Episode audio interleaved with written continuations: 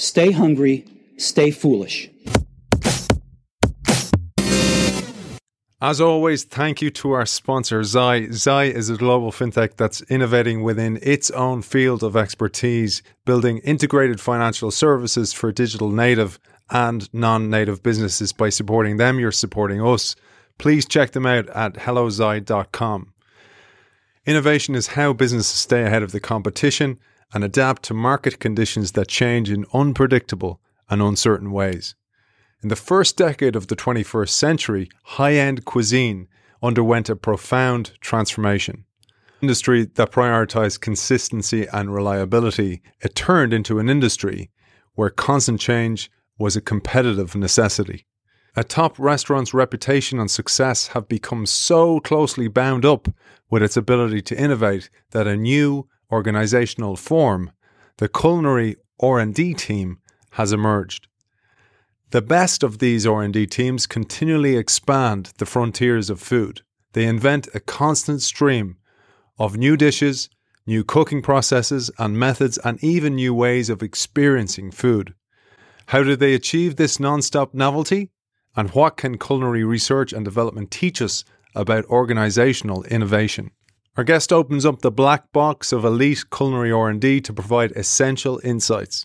Drawing on years of unprecedented access to the best and most influential culinary R&D teams in the world, he reveals how they exemplify what he calls the uncertainty mindset. Such a mindset intentionally incorporates uncertainty into organizational design rather than simply trying to reduce risk. It changes how organizations hire, set goals, and motivate team members and leads organizations to work in highly unconventional ways. His book upends conventional wisdom about how to organize for innovation and offers practical insights for businesses trying to become innovative and adaptable. We welcome the author of The Uncertainty Mindset Innovation Insights from the Frontiers of Food, Vaughn Tan. Welcome to the show. Thanks for having me. It's great to be here. Great news for our audience today, Vaughn. We have a copy up for grabs just sign up to the innovationshow.io newsletter and you will be in with a chance to win this brilliant book. It's absolutely brilliant book. And maybe we'll just say a word on it beforehand, Vaughn, because I want our audience to know this book explores the frontiers of food, but it actually derives lots of principles that are so useful across the full spectrum of organizations going through transformation and innovation efforts. The book was written to really focus on this very unusual world of culinary r&d but the whole idea was to show what that world has to teach people who are trying to come up with new ideas design their organizations to be innovative not just in food but in a whole range of other industries as well so i came out of software i think that's one of the places where i think this has relevance but i think it has relevance much more broadly than that and I look forward to sharing deeply some of the principles you've derived and how this can apply to everybody working in innovation, whether they're a leader of a company, a legacy organization, a startup, a scale up. You talk about all these different businesses and how they can benefit from the uncertainty mindset. One of the things you talk about, Vaughn, at the very start of the book is to understand the uncertainty mindset, we first need to understand what is the difference between uncertainty and risk.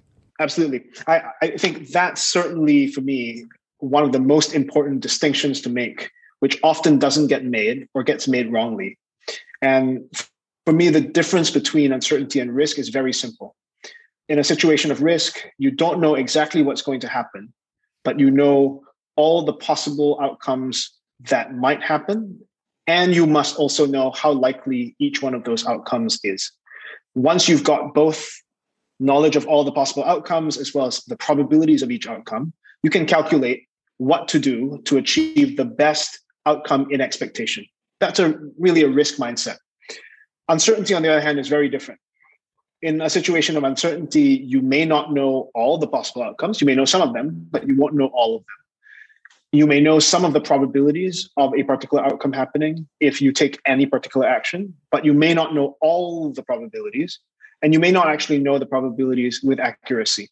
So if you think about what the coronavirus situation was like, for instance, sometime around, I would say June or July last year, we didn't know what the outcomes would be.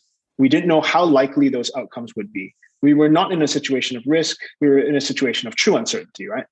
So I think in general, when we talk about uncertainty, generally people mix up risk and uncertainty, right? If you throw a fair dice or you toss a fair coin, you can expect to know in expectation what the outcome will be. But that's about the only set of real world situations in which you are truly facing a situation of risk. Most of the time, you don't know what the full range of possible outcomes will be. You don't know how probable they are. And so you can't use the same way of thinking about actions relating to outcomes that you can with risk. You have to adopt a completely different way of thinking about it, which I think of as the uncertainty mindset.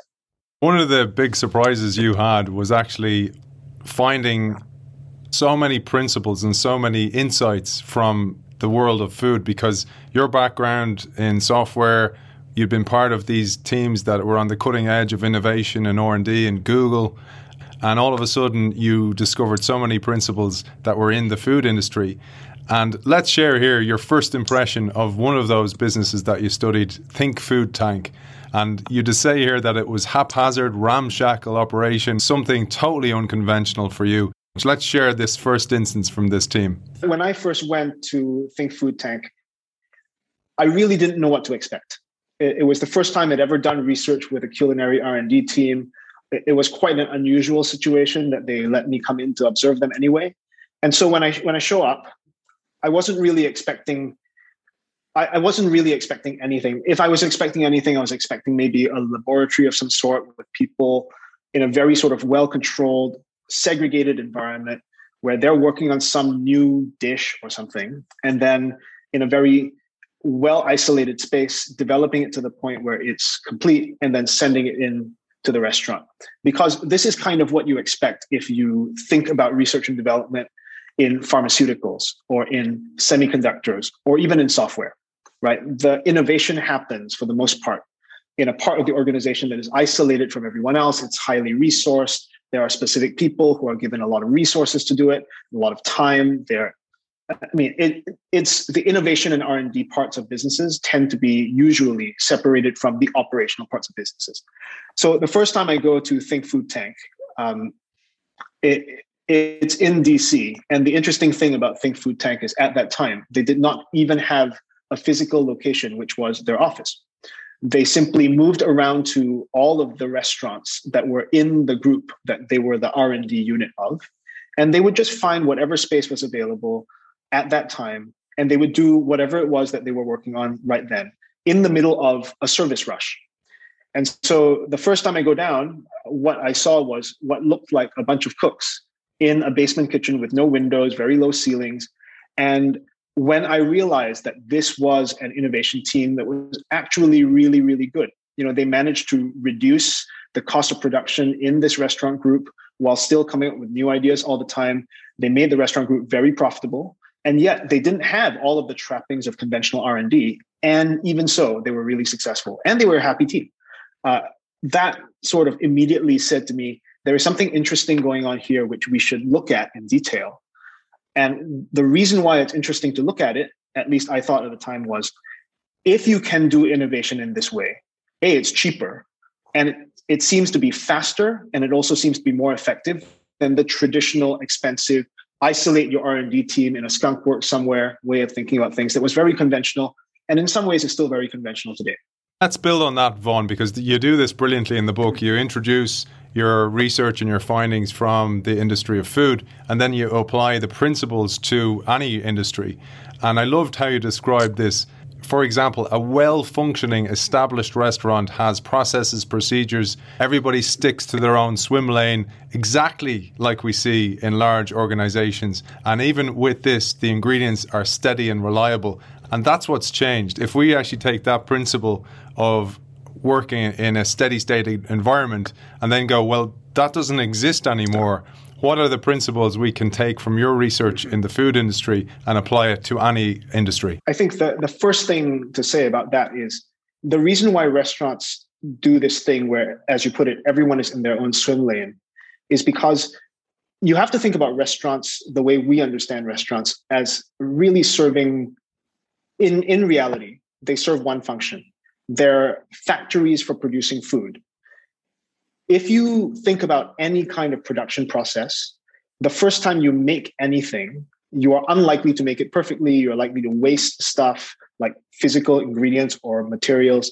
You're also likely to take more time than you would normally take because you're learning how to do something.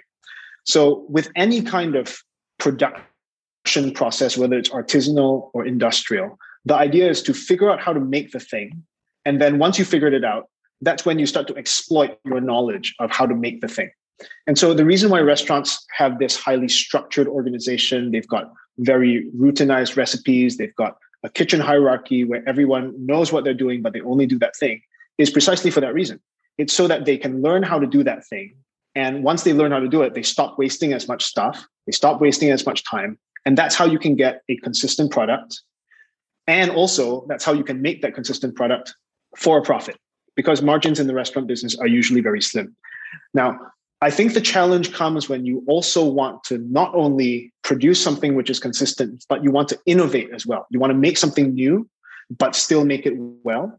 That's when you need to start bringing in these ideas that I'm talking about, right? So, the, a really important thing which I want to say is that if a business, whether it's a restaurant or anything else, only wants to make the same thing again and again and just make it consistently, they don't need what I'm working on if what they want to do is to make things consistently, but also come up with new ideas, but also innovate, but also be able to adapt and change as the environment around them is changing, then they need some of these ideas.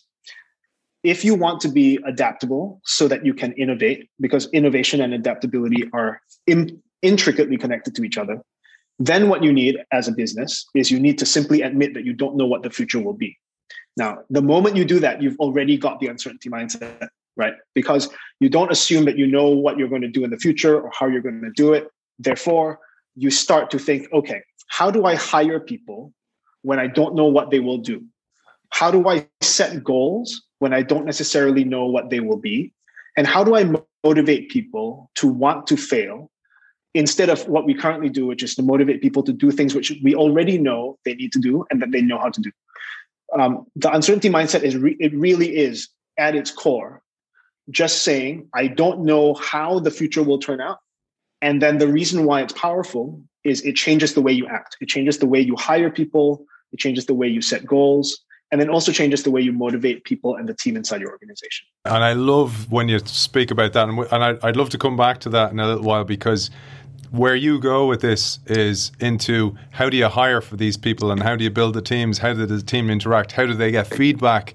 And you also talk about the emotional trauma that these teams goes through. But I wanted to go back a little bit because one of the things you talk about is there's a huge upheaval, a huge change in the world of high-end cuisine. And as a result, everybody has to adapt and the people within the organization need to adapt. And you tell us here it's both the food itself and the social and cultural context in which it is embedded, the preferences and preconceptions of critics and diners. So there's a whole shift in trends and also in dynamics within that industry. It'd be great to get an overview of those changes because that can be reflected in any industry. One thing that's interesting is we see a lot of industries undergoing rapid upheaval. And the upheaval happens very fast. And so we, we always think that the thing that caused the upheaval must be something that happened when the upheaval became noticeable. In food, really, this innovation in food thing is only maybe two decades old. But what I find and what I talk about in the book is that the reason why you have this sudden upheaval two decades ago is not because something happened two decades ago. It's that there were a whole bunch of independently not very important things, trends that were beginning to take shape that by themselves were not noticeable, would not have created this upheaval. But when all of them sort of gather steam together and they hit at the same time, that's when something noticeable happens, right? So, in order to understand big change in an industry, you need to understand all of the otherwise invisible change. And I think this is true of what happened in, for instance, the transition to fast fashion from slow fashion, the transition to the new form of media from newspapers the transition to the new form of music and TV distribution from the old form, cable TV. All of these things, I think, have done what looks like a phase change over a very short period of time. But I think the dynamics and the mechanisms underlying that, uh, you have to look much further back in time. You have to look, I think, as you point out, not only at the thing itself, you know, the food, it changes from normal, not very much innovation to lots of innovation all the time. Or the newspapers go from newspapers to online web things, Twitter, Instagram, all this stuff. Don't just look at the thing itself. You also have to look at the social context in which that thing is consumed, because that gives you clues about how that change happened. And so, just very quickly, in the context of food, what was interesting about the change is there were in the past arbiters of taste, right? People who were like reviewers for the Michelin Guide, uh, major food reviewers in the big newspapers and magazines. And those were people who held the, you know, they held the power to direct people to go to a restaurant. They were kingmakers, if you will. And not immediately, and also not with one single thing with a, a few different trends led to the power in tastemaking going away from this relatively small number of professional tastemakers to a much larger set of bloggers, forum writers, social media people, influencers, we would call them today. Now, that was only one of the things, right? So you've got this movement away from professionals who understand technique to amateurs I use, use amateurs not in a derogatory sense. I simply use amateurs in the sense that this is not their day job. From professionals whose day job it is to understand food, who therefore understand the food, to amateurs whose day job is something else but who like food. And if you are not a professional eater of and commentator on food, what do you care about? You end up caring a lot about whether or not the thing you ate is new because that's obvious, right? Whereas technique is maybe a little bit harder to get. So one of the things that led to this transition away from let's focus on technique and how well a dish is implemented to let's focus on how new the menu or the dish is is because you went from a world where the tastemakers were professionals to a world where the tastemakers were amateurs. And there were a whole bunch of other things that happened as well. When uh, you saw in the last 10 or 15 years, well, actually 15 or 20 years, you see this emergence of social networks, whether they're online or offline, between chefs, right? So you get communities of people who are interested in innovation professionally in cooking, starting to meet each other and talk to each other. You you create platforms of knowledge. Uh, one of the books that I talk about, one of the teams that I visited, uh, was the team that made the book Modernist Cuisine. And Modernist Cuisine, you look at it today and you see it's a you know multi-volume book that contains a lot of information about cooking. But if you think back to when it came out in, I think it was 2011, in 2011, all that knowledge had not been assembled in one place. It, it's a little bit like saying, until that time, if you really wanted to use science to cook and be innovative in cooking, you had to go do all the research yourself. You had to go understand how to read scientific papers yourself. Most chefs don't have the training to do this and have no inclination to do it. All of a sudden, this book appears, it's expensive, but it becomes a reference thing. You don't have to go do all this work yourself anymore. It's all there. It's been tested for you. All of a sudden, the activation energy for innovation based on science goes way down. You know, it's like a catalyst and a reaction. The reaction is the same, but now the energy needed to get the reaction going goes way down. So that's another one of the things.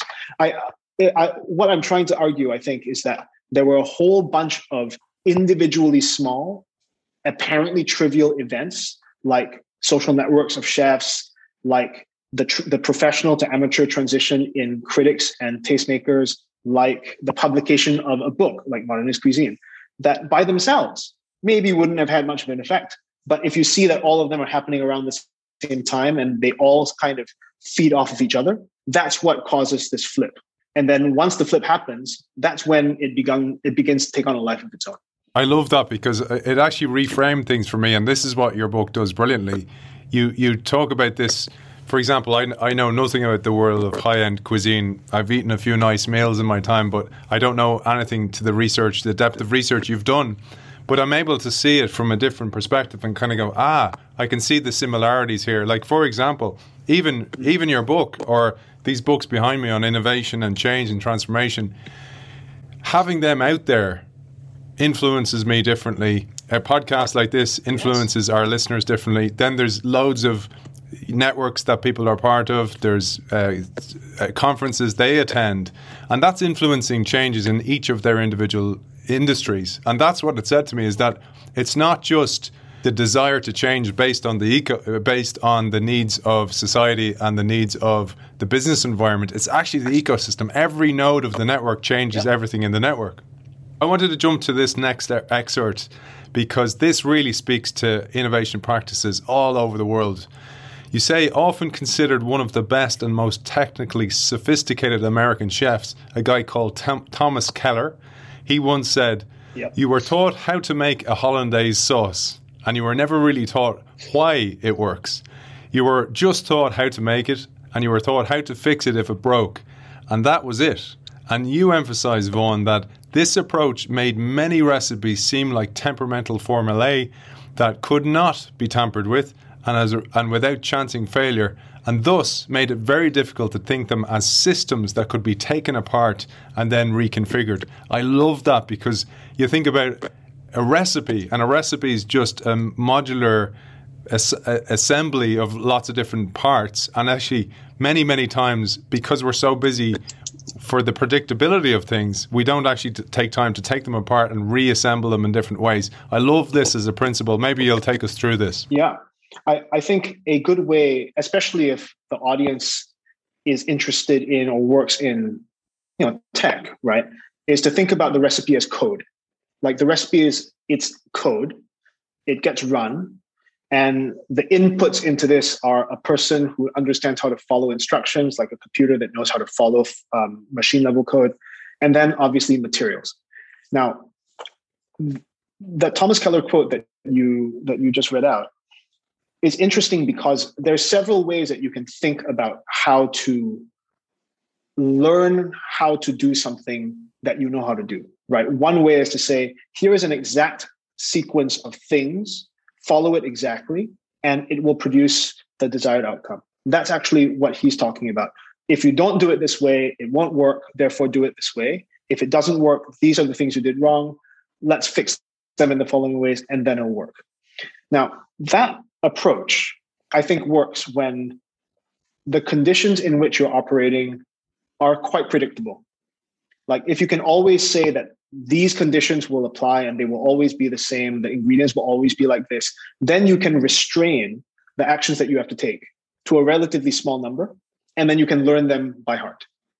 Now, one thing which Keller also, I, I think, believes, certainly good chefs who do innovation believe, is that really good cooking that is creative needs to respond to the conditions that you're facing at any time. You can't just go by rote. And in fact, there are several chefs that I, I talked to throughout the course of the book who say that one of the problems is when your cooks believe that a recipe can always contain everything that you need to know to make a dish well. In fact, that's not true. So, you know, if we sort of take an example that's outside of the world of food, essentially the insight here is that we often learn something whole and are told that this whole thing works like that and cannot be broken apart. We cannot tear it apart on the inside, open up the black box, learn how it works so that we can use a part of it that we want and discard the part of it that we don't. And even though we don't think of ourselves as doing this in organizations, we do this all the time.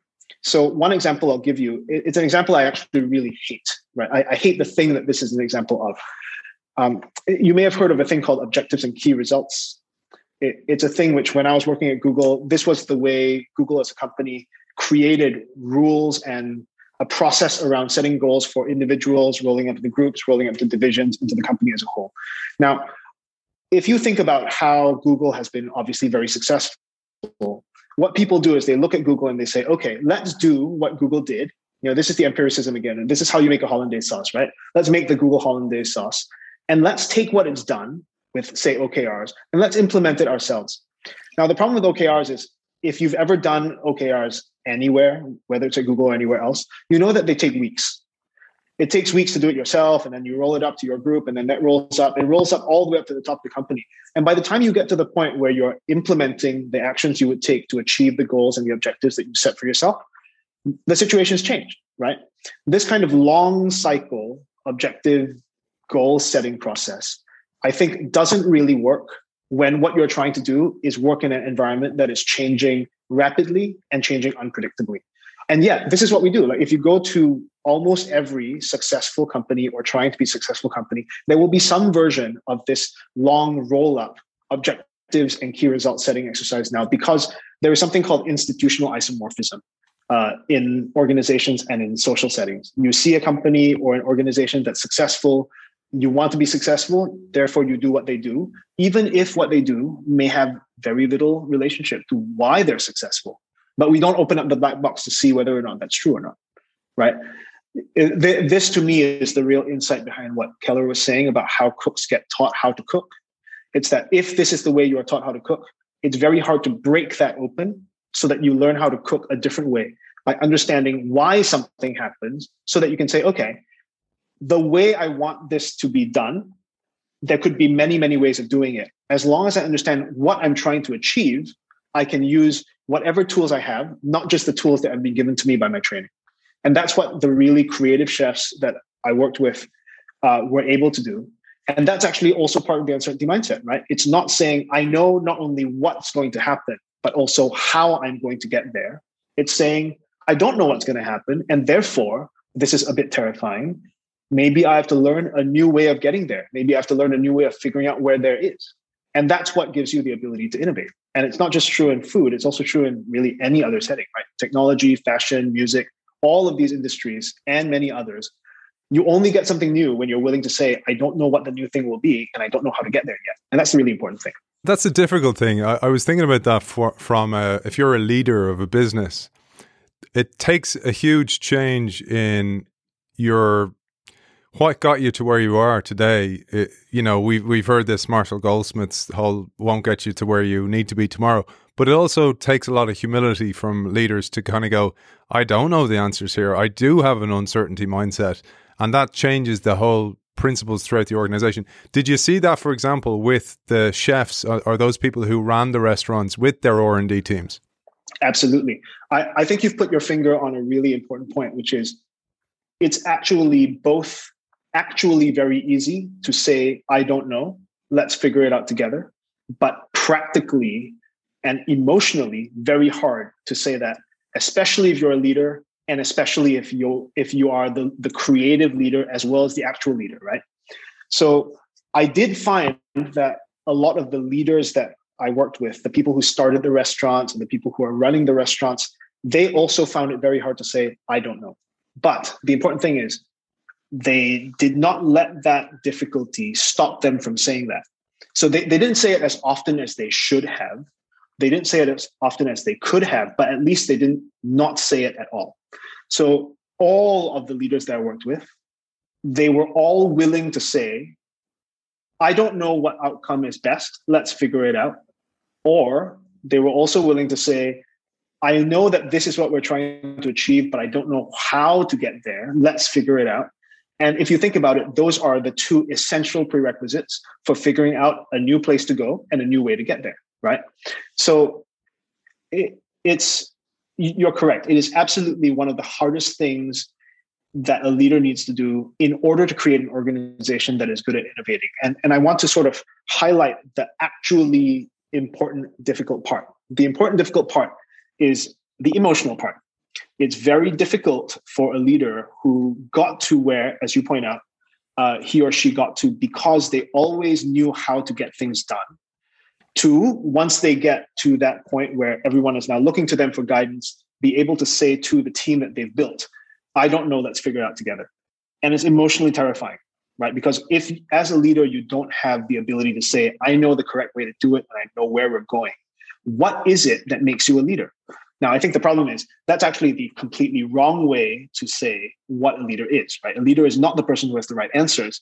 A leader is the person who can help you figure out what questions to ask so that you figure out what answers you're trying to get. Because there are some questions which, from a cultural perspective for your organization or for a moral perspective for your organization, the organization simply will not ask. The leader is there to figure that stuff out and to help the, the rest of the organization get there. So, absolutely, it's emotion. It, is the fear of being seen as someone who doesn't know what he or she is doing that prevents leaders from doing that. And that fear is probably one of the biggest contributors to organizations that fail to innovate.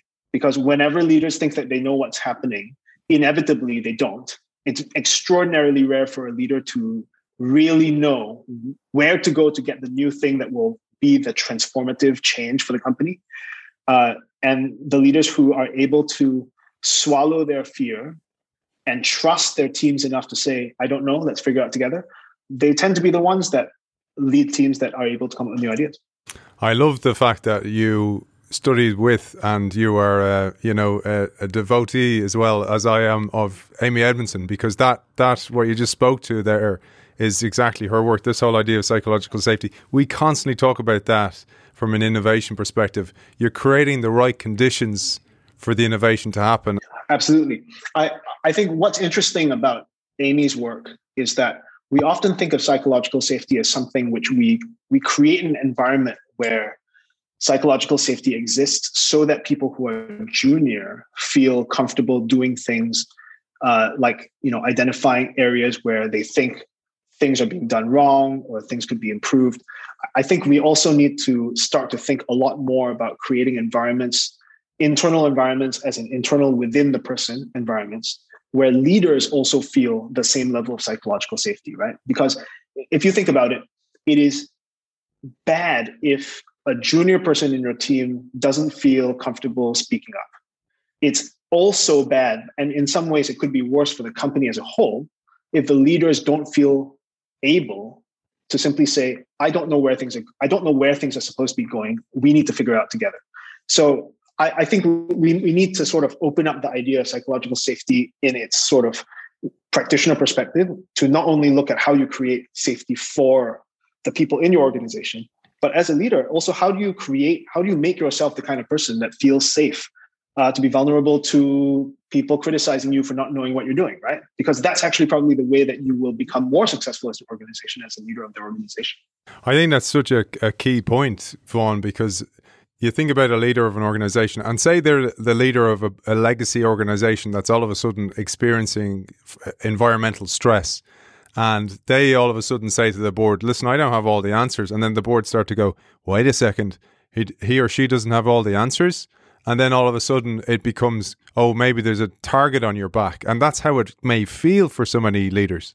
Well so you pointed to something which I think is also really important, which is the fear comes not only when you say to people who are your subordinates, I don't know. It also comes when you are speaking to your, I guess, your bosses, your board of directors, your, you know, whatever the governance mechanism is for your organization.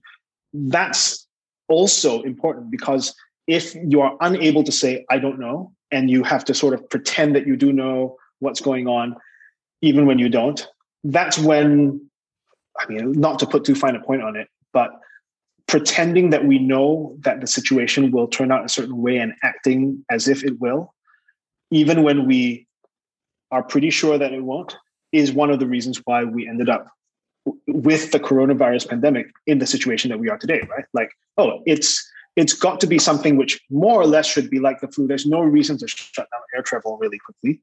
Turns out, actually, there was probably a good precautionary reason to do it. But we just assumed that we knew how to think about it in a risk framework rather than an uncertainty framework. I think the same thing could be said for a lot of leaders, especially leaders of companies that work in rapidly changing environments that are changing in unpredictable ways, which is really every incumbent nowadays in a traditional industry is facing this situation. And if as a board, you're not making it possible for your CEO and his or her C suite to say to you, we don't really know what's going on. We need you to help us figure it out, or you need we need you to help us and the rest of the organization figure it out. I, I think the governance of companies is also missing a big trick, right? So I, I, agree. It's a it's a huge problem and one that we generally don't tend to talk about enough. We, we might come back to that at the very end because you kind of give a wrap up of all, all those principles. If you're working in HR in L&D, you got to stay tuned because Vaughn also gives insights into the types of people and the structures of teams and the principles of those teams, the values of those teams that are so essential to make innovation happen. It's counterintuitive, especially if you're in an, a legacy organization. So stick with us for that. But I wanted to get to something else, Vaughn, which was when people think of innovation, they think of this big overarching thing but there's lots of different nodes of a network of innovation. So there's lots of places you can innovate. And you say for high end cuisine today, new dishes can be made using four broad strategies. This gives us insights into our own business, our own industries. You say one number one, improving existing methods, which is incremental innovation. Two, applying methods or ingredients from a different context, knowledge translation. Translation combining existing methods and ingredients in new ways, combinational innovation, or by creating a new way to explain the dish to the customer, which is narrative innovation. I love all that. And I thought maybe to explain these, we take the example you give for those people interested of Fat Duck and their innovation team and how they brought this beautiful dish, counting sheep, to life. I love this story. Counting sheep was an interesting I mean, it is a it's a very interesting dish. It was created by the Fat Ducks innovation team uh, for the new relaunch menu when they closed for a year to refurbish their restaurant for the first time in decades and to sort of change a lot of their menu quite profoundly. One of the things that they really wanted to do was they really wanted to create a narrative thread that ran through the entire the entire arc of the meal, right? So the meal would be like being told a story in food and because we're so used to hearing stories told in movies or in TV shows or in podcasts, even, uh, we don't really think about how hard it is to, tell a story when we don't have the usual tools or building blocks of storytelling. Dishes are, you know, they're static, right? They don't move in time. You cannot really connect them the way you connect words, sentence structures, paragraphs.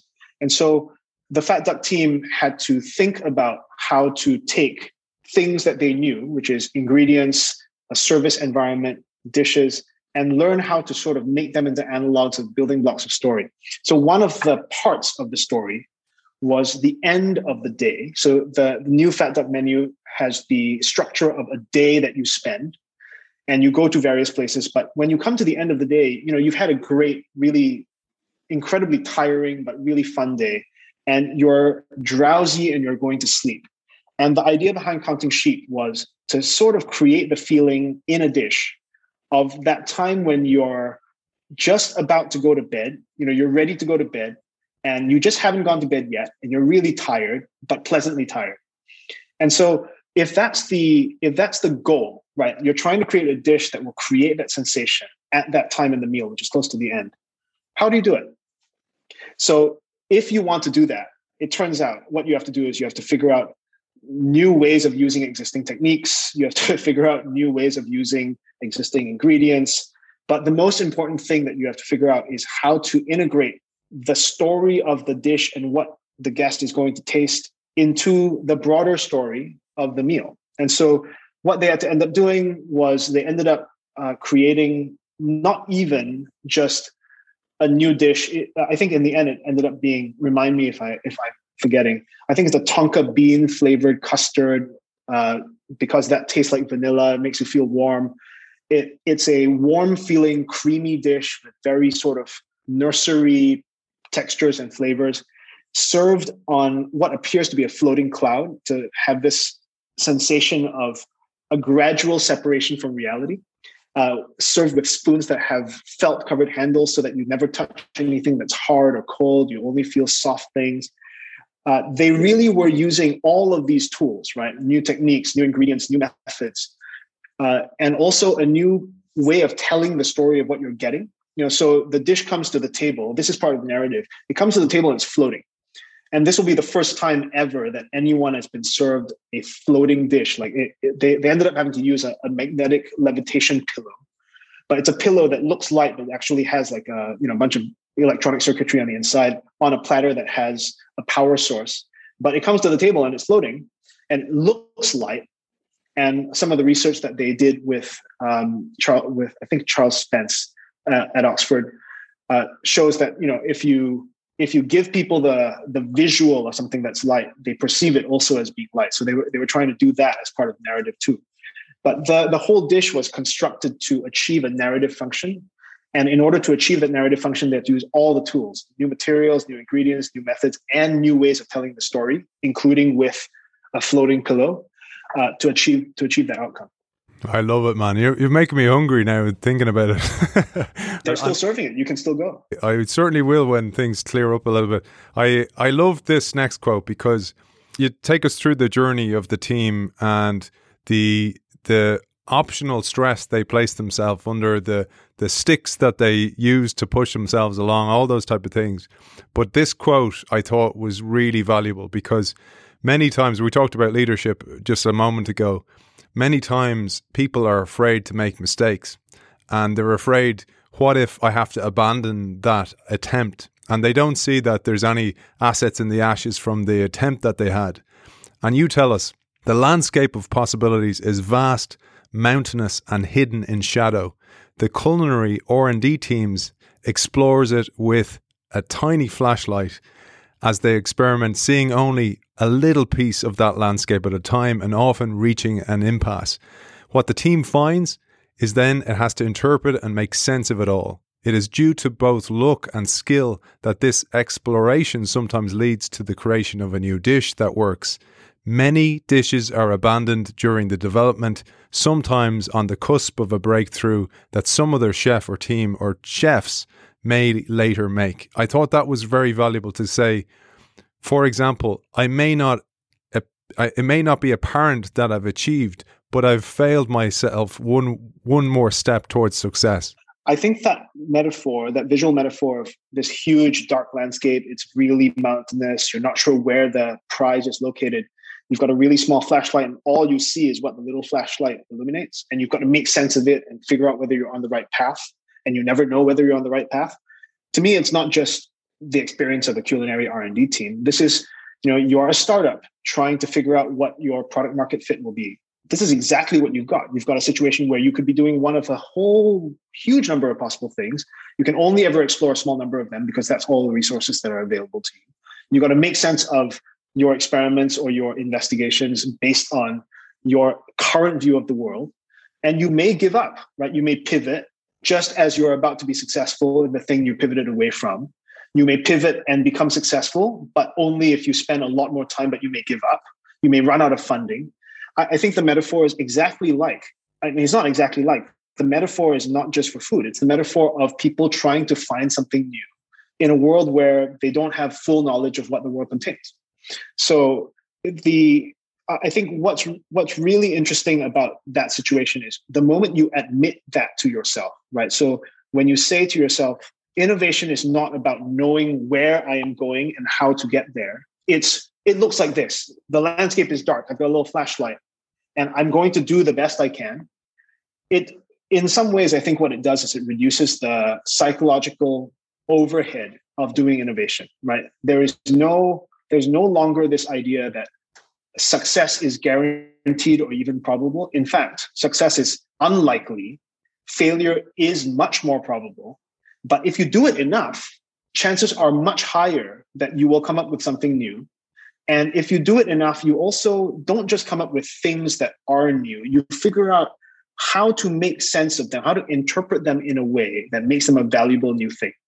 Right. So a, a good example of this might be, you know, we always think of Apple as being a great product innovation company. But in reality, what it is, is they have to be good at making products and they also have to be good at fitting them into the narrative of the time so that they become successful. And as a good example of this, you can look at two products that were very similar, but separated by timing and by narrative, right? So if you look at the uh, iPhone, launched into a world where everyone said, nobody will want a thing that does all these things and is a phone. We already have cell phones. That's good enough. And yet, next thing you know, incredibly successful. And then you look a few years before that, and they launched the Newton, if you recall. And people said the same thing who will want this? I, I think the difference between the two products, obviously, the, the products themselves are not the same product. But the difference between the products is also between the Newton and the iPhone, Apple developed a better way of thinking about how to tell the story of why this product works as a product for right now. And that is that interpretive action of innovation is not, I won't say it's as important. I think it is important in a different way to the action of coming up with a new chemical or coming up with a new process or coming up with a new design of the thing itself, right? It's always the thing itself and the socio-cultural context in which it's embedded that you also have access to through narrative. Um, and both of them are really important. And if you acknowledge that the world is sort of dark and vast and you only have a small flashlight, you stop sort of obsessing with using the flashlight to find exactly the right thing. And you start to also think, okay, now that I've found this thing, how can I use it to make something which not only is new to the world, but it's also useful to the world. So it's not just something which is novel, it's also something which is a valuable innovation. And that I think is, is a big change in mindset that is important if you want to build an innovation team. I mentioned to our audience now, for those people who work in HR and L&D and recruitment, this next section will be extremely important because those people who are not afraid of the dark start to emerge. And they are often a different type of mindset than people who like to know what's going on. They like to have uh, floodlights rather than torchlights. And this will appeal massively by the way Vaughn. I was dying to share this quote to our audience because so many times change makers and innovators and people who work in R&D teams feel like they're a bit weird or they don't actually fit in legacy organizations and uh, yes. like like my, myself included i'm sure you feel that a little bit yourself and you tell us adopting the uncertainty mindset actually helps us understand how teams works but also how to search for new members for those teams and how they teach each other the crucial knowledge that's important for the uncertainty mindset. You say this undiluted view of the future was foundational. It had broad, similar, wide ranging effects on each team. The uncertainty mindset led them to work in similar ways despite being so different on the surface. Put plainly, the uncertainty mindset made these teams work unconventionally these differences were visible in how they found new team, team members, how they set and pursued goals, and how they motivated themselves. These counterintuitive methods of organization, founded on a view of the future as being dominated by uncertainty, were in turn responsible for their success while they continuously innovated. I thought that was so important. Again, if you're a leader of an organization, oftentimes you'll think, oh, those innovation weirdos or those people who are working in that new part of the business, they don't get it. And that's exactly the point. They're different, and we need to lean into that diversity of thought. People who do innovation work, they have to be okay with not knowing what the future will be, right? That's definitionally true. If you're going to make something which is novel, it cannot be like what was not novel, what was known in the past and therefore we we cannot know perfectly how to make this new thing or even what the new thing will be or even why it's valuable so the kinds of people who are really good at doing something which is well known and getting really good at doing it are generally not going to be the same people who are really excited about trying something new learning new stuff and figuring out some new outcome that we've never had before i'm not saying that the two are always different people. It's just people prefer different things, right? There are some people who like knowing what they're doing, getting really good at doing it. And there are other people who don't mind or or even enjoy not knowing what they're doing because it's exciting.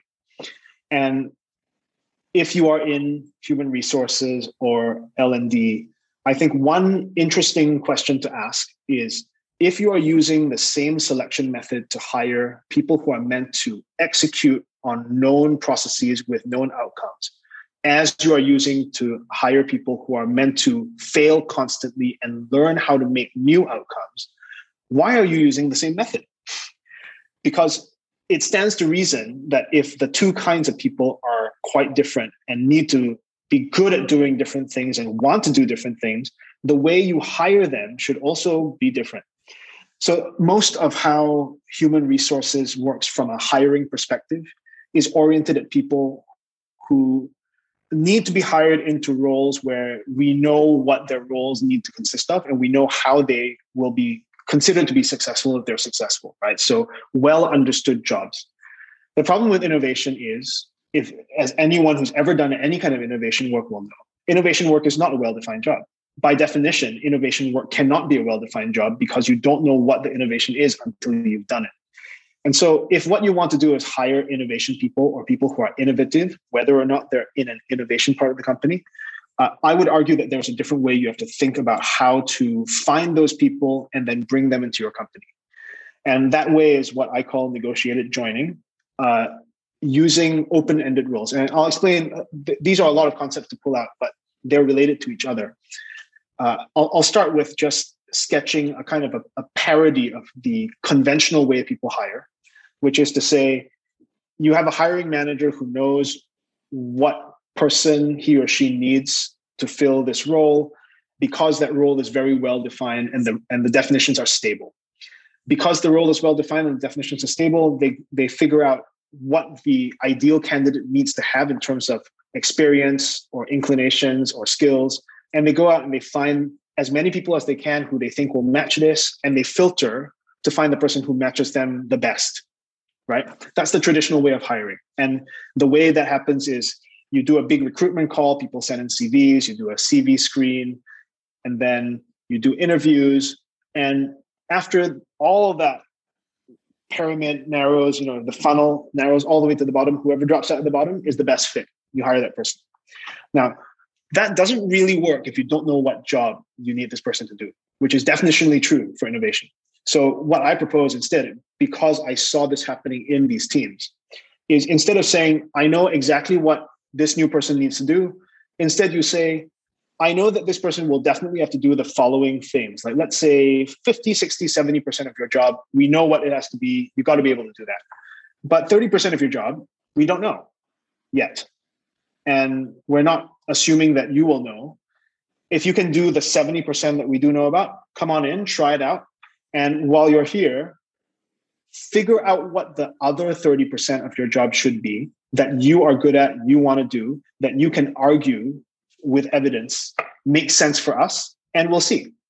And what that does is that 30%, which is the open ended part of the role, becomes the subject of what I call the negotiation, right? The negotiation works not as a bargain, uh, you know, like, like a, it's not a negotiation like a bargain between two people that you might think. It's a negotiation in the sense that the potential employee comes in and they say, okay, you know, 30% of my job has not been defined.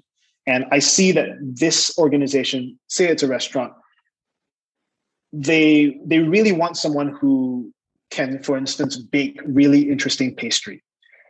Uh, I happen to know how to do this. I'm going to try it out and I'm going to show them what I can do and and try and make an argument. Again, the narrative comes in. Make an argument that this skill that I have, which I am good at and I want to do, is new for them and fills a need for them which they didn't even know that they had and should be the remaining 30 15 20 30% of my job of my job. The negotiation is i'm going to try and do something which they the company that i'm trying to get into did not expect to need but i'm going to show them that it's useful to them.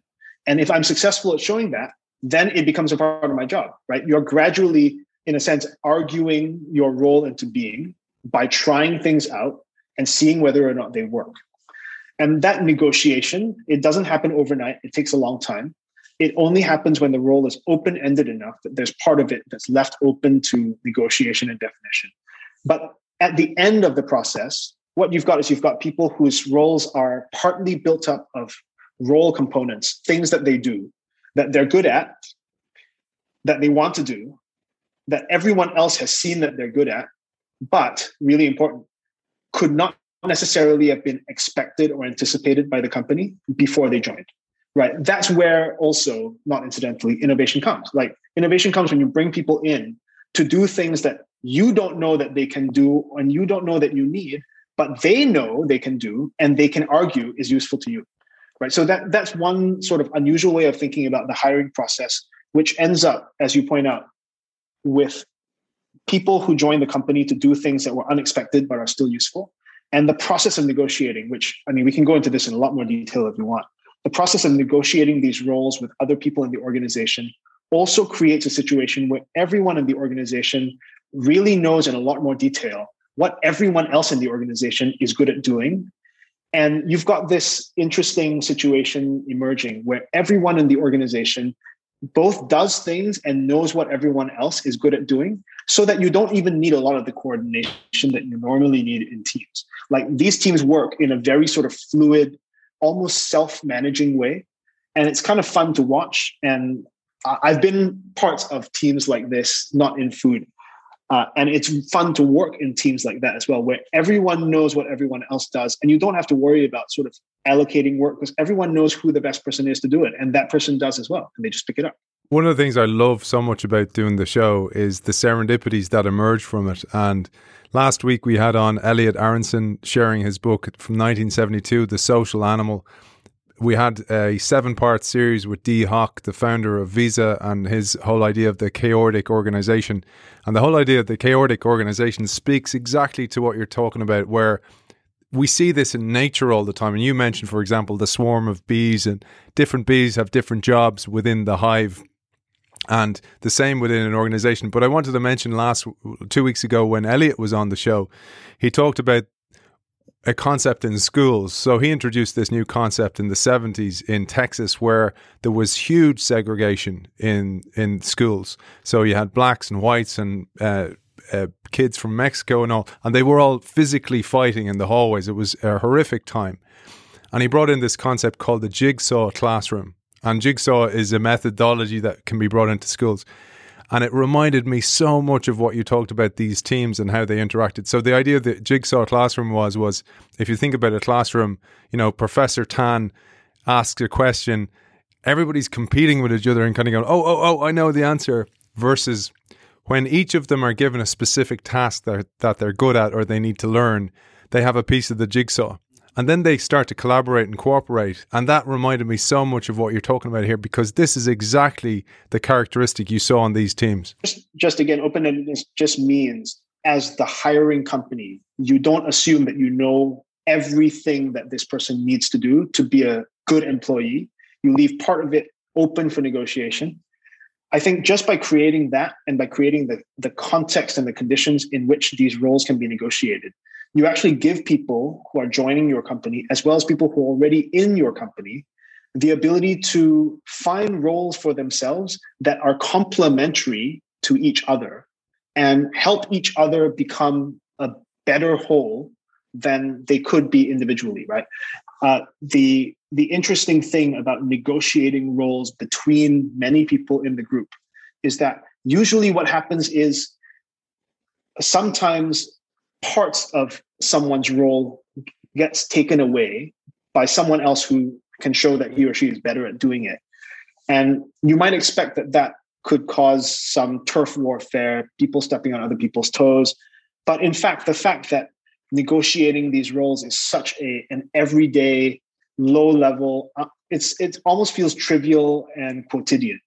It means that once you see that someone else is better at doing this thing than you than you are, you just say, okay, fine, you do it, and I'll go do something else, right? There, there is this fluidity about what people do that isn't just completely haphazard. You're not saying everyone can do everything all the time whenever they want. You're saying do things as long as you can show yourself and other people in the team that you can do them. You got to prove it by doing it. And not only do you have to prove that you can do it, other people have to agree that it's worth doing. And if the intersection of both of these things happens, it's okay right?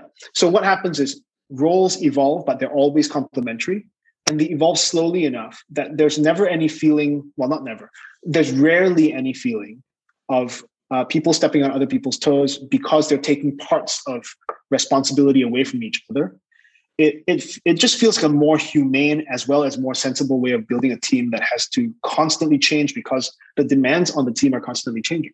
Two things kind of came to mind for me, and I'm sure you saw these. So you see these with the because you work as a consultant as well to many organizations and the legacy organizations. So you have an innovator comes in and by their very nature and they should be they're different.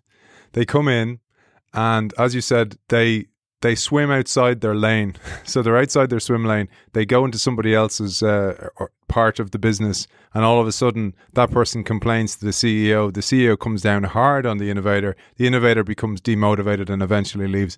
I, I experienced this myself, Vaughn, and I, I worked in a legacy organization, and the, the the mental model I had was, you know the the the guard that's on the gate at Buckingham Castle. You know that idea of the big fluffy hat and the, he has the and it's like he has this tiny little house behind him, and it was like everybody in the organization had one of them. They're like with their uh, they're, they're with their sword going, get away from my part of the business, and there was this just this warfare, and then and and and the innovator, you're kind of going, hey hey man or hey lady, I'm I'm just trying to help here. I have some information that I think would be useful to you. And and instead of taking that as a compliment or a collaboration effort, they actually take it as competitive and they feel threats and there's resistance and fear.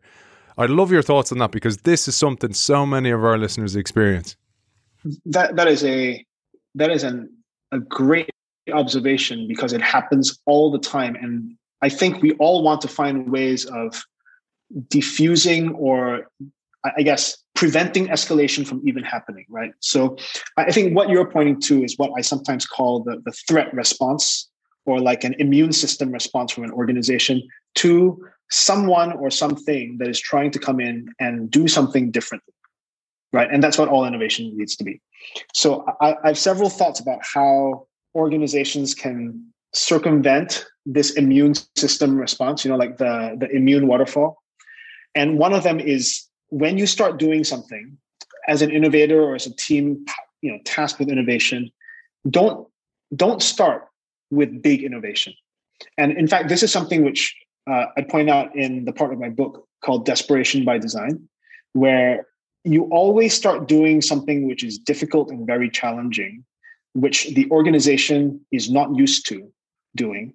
You always start doing it at a level that is so low so trivial that the organization almost doesn't notice it's happening. And then if that works, you step it up and then you step it up and you step it up again. it, it is like the resistance training of thinking about innovation management.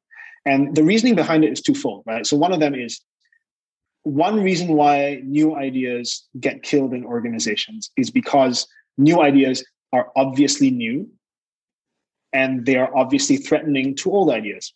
So, one way that you can prevent a new idea from dying is to keep it small and under the radar until it is so big and so obviously useful that it can only be killed by much greater effort.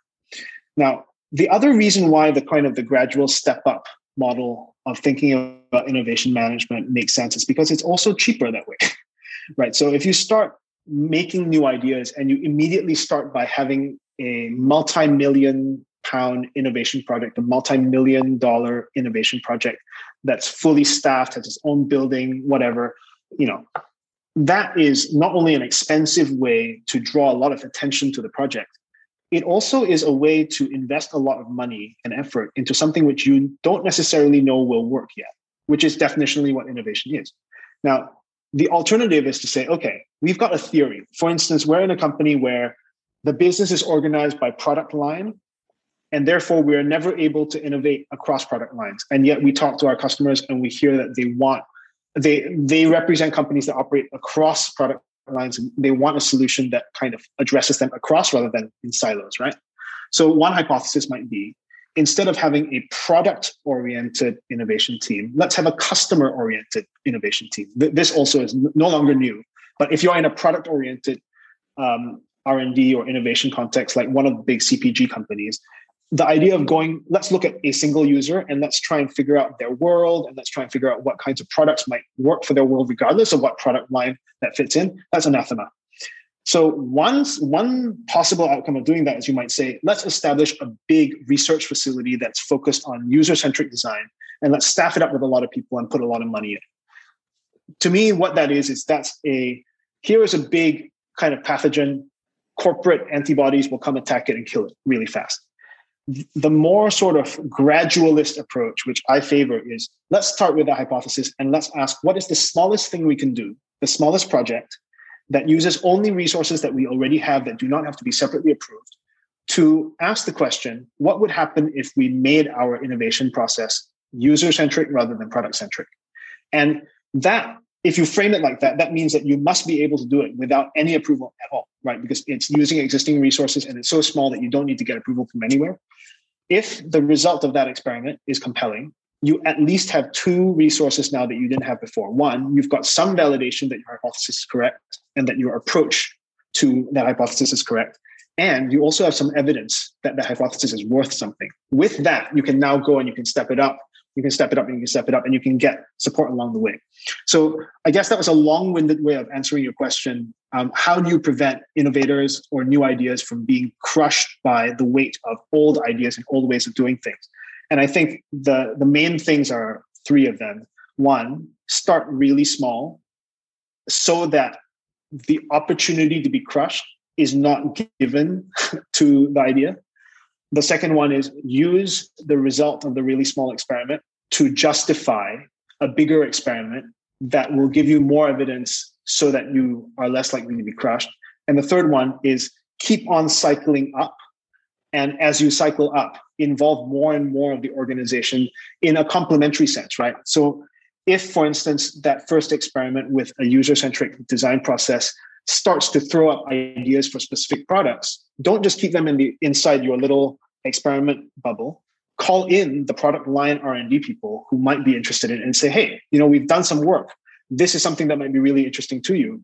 Do you want to work on it?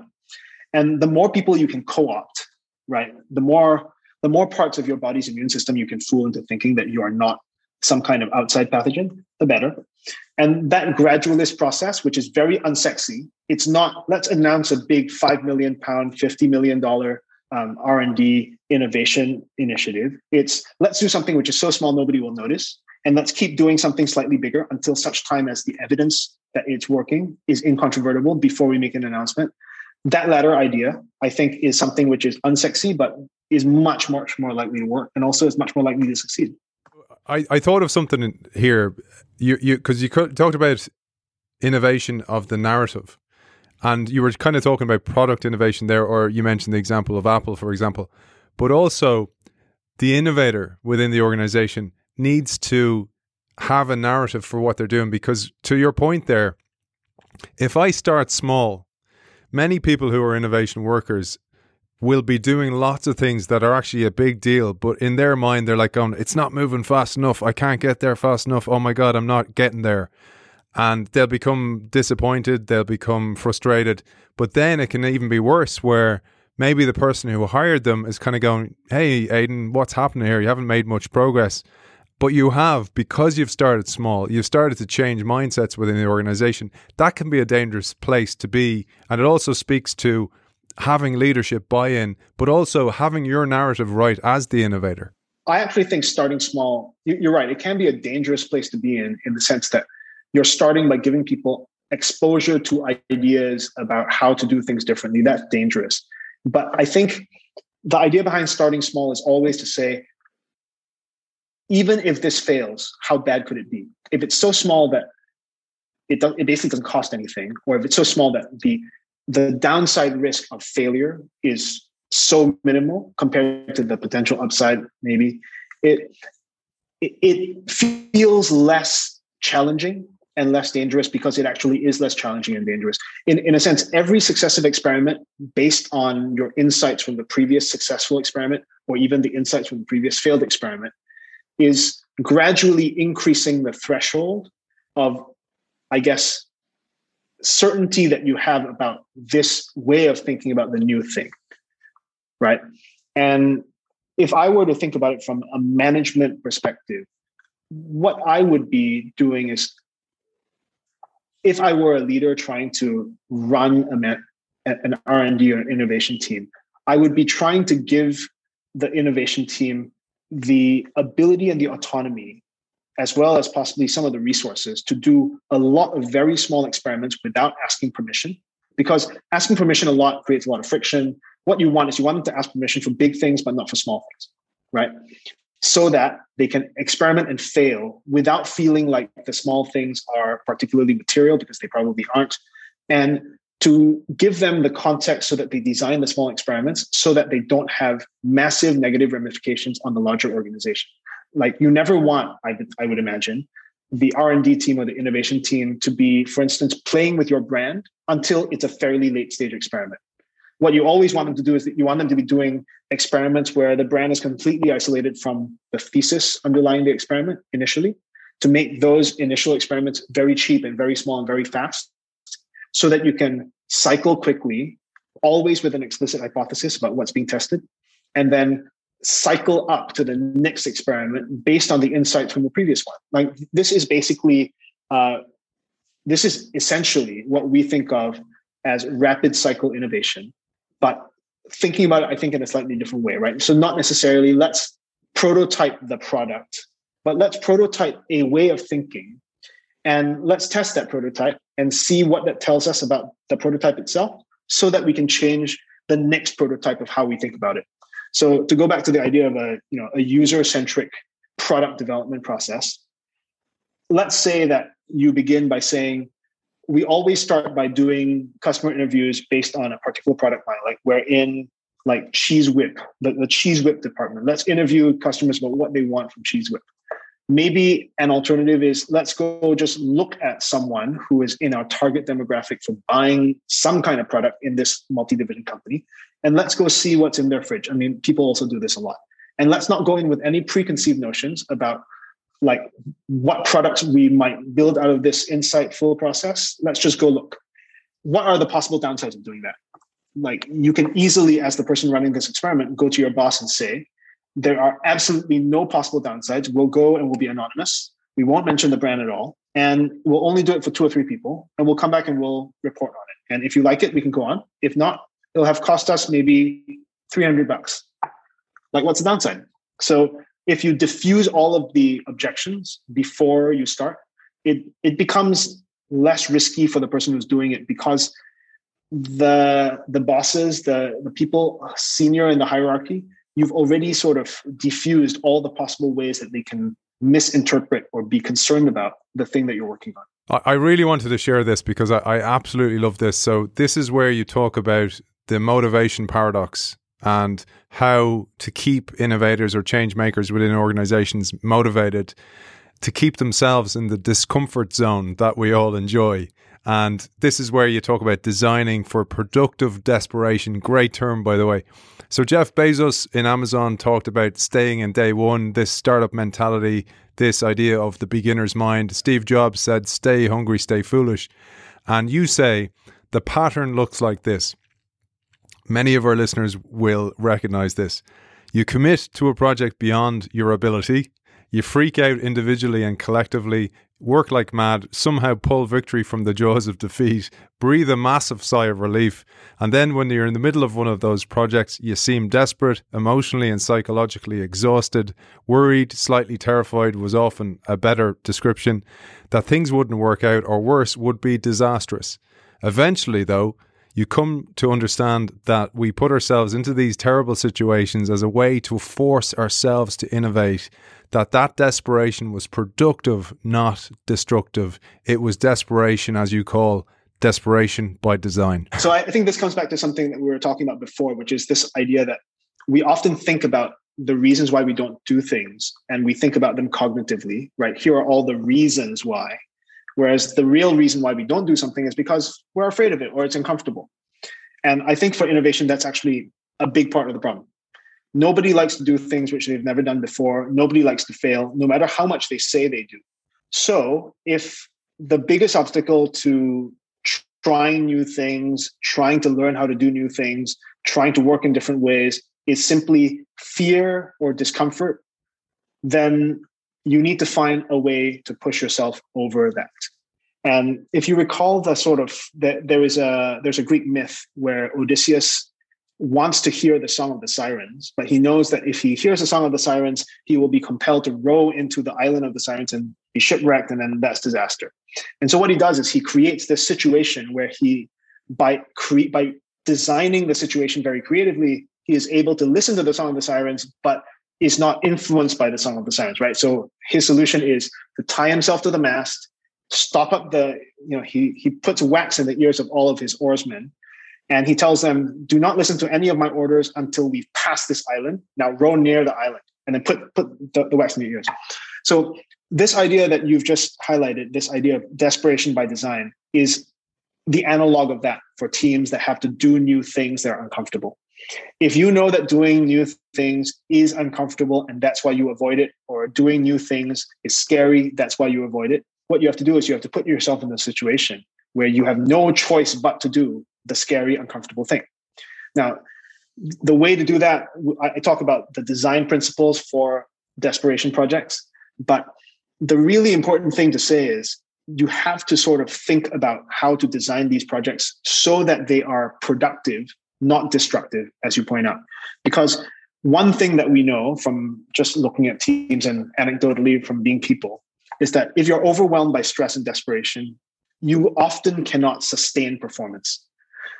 What you are looking for is you're looking for just enough discomfort, just enough desperation to kick yourself out of the rut of doing things just the old way of not working with new people, of only working the same way you've always thought of working for the same desired outcomes, to try new things.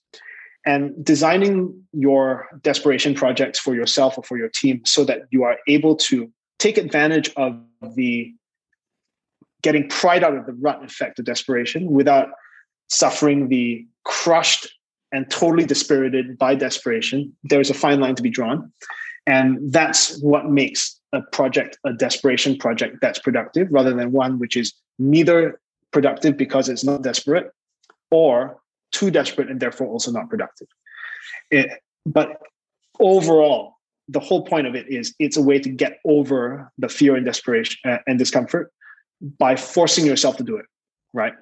Instead of kind of giving yourself the traditional job scope, which is do something which is within the ability of the team, which is obviously going to be comfortable, and therefore results in no innovation at all.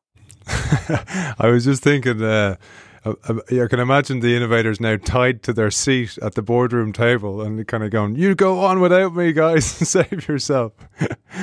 I, last one for you, Vaughn, because I know you're under time pressure. um, I mentioned this at the start, and I think it's so important, and it's it's so seldom discussed. So you say innovation work is messy, uncertain, and interpretive. It is emotionally difficult above all else.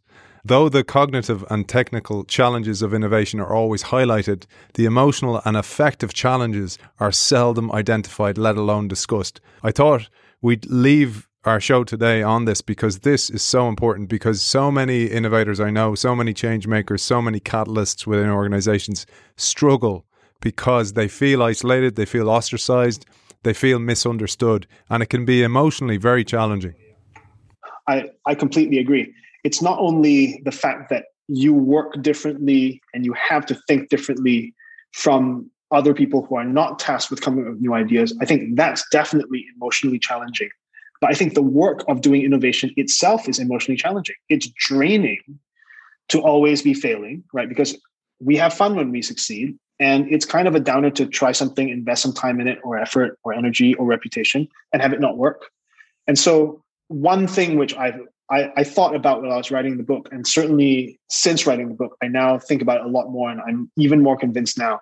It's that a huge part of making an organization able to innovate and helping people to innovate is to acknowledge the fact that it's hard, but it's not hard for the same way, for, for the same reasons that producing a lot of the same thing with great consistency is hard. That's hard too. And it's challenging for a different reason. Innovation is hard because you never know whether or not you're, you're succeeding. You never know what you're really aiming for. Your success cannot be measured conventionally, and you fail all the time. Now, if, if we can a- admit that, I think it just becomes easier to deal with it, right? It, it's like the first step of dealing with the demon is to name it. So we always talk about innovation as being a very technically, cognitively complex thing. It is also a technically, cognitively complex thing. But apart from that, it's an emotionally very, very difficult thing to do. And we don't talk about it at all.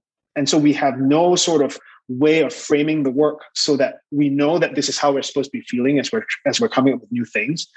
Uh, we know that it's supposed to feel intimidating to be working on something but not knowing how to do it or what it's supposed to achieve. All of these things, we should be talking about it because this is a part of innovation work, right? It is part of the it is part of the basic structure of doing innovation that if we understood it in this way, a we would attract more of the right people to do it you know people who are okay with it they may not be happy with it but they're certainly okay with the idea of failing all the time and if we start talking about it more i think management of innovation becomes less about let's hire people with the right smarts. It's also about hiring people with the right gut, right? Like the right affective makeup and also the smarts so that not only do they know how to ask questions and experiment, there are also people who can deal with the vicissitudes of constant failure, of uncertainty better than people who honestly, it's not like this is good or bad. It's just if you are bad at dealing with uncertainty, don't go into innovation. If you're good at dealing with uncertainty, maybe that's a job for you, right? And I think acknowledging all these things, not only as a leader, but also as an as a hiring organization, as an L and D organization, acknowledging all that and tailoring programs and policies to it, I think will just make organizations a better places where people come into the organization and do the kinds of work that they are temperamentally as well as cognitively suited for, but also makes the organization therefore a more interesting and more innovative one because the people who are doing the uncertain work are people who are both okay with uncertainty and also have decided because they know they've decided that they want to do this work because it is uncertain work. And to me that would be a good outcome of the book if people read it and like came to realize that maybe we should think about the affect and the emotional side of innovation a lot more and it certainly does that, Vaughn. It's an absolutely fabulous book. I have a copy up for grabs. Just sign up to the innovationshow.io newsletter and you'll be in with a chance to win that. Vaughn, for people who want to find out more about you and your work, your writing, your consultancy, where can they find you? My website is uh, vaughntan.org. You can find out more about the book at theuncertaintymindset.org. I'm also on Twitter at Vaughn underscore Tan. And in fact, I have a new project, which I mentioned to you before, which is a tool to train people in becoming more comfortable with being productively uncomfortable. And you can look for that at productivediscomfort.org. Beautiful. Author of Uncertainty Mindset Innovation Insights from the Frontiers of Food, Vaughn Tan. Thank you very much for joining us. Thanks for having me. It's been a great pleasure.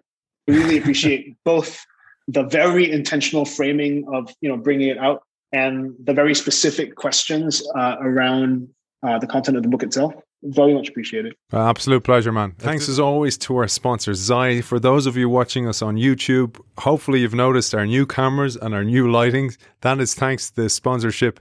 Zai is a global financial services company specializing in foreign exchange and payments and supporting innovation in all its forms, including this show. Our thanks to them. Check them out at hellozai.com.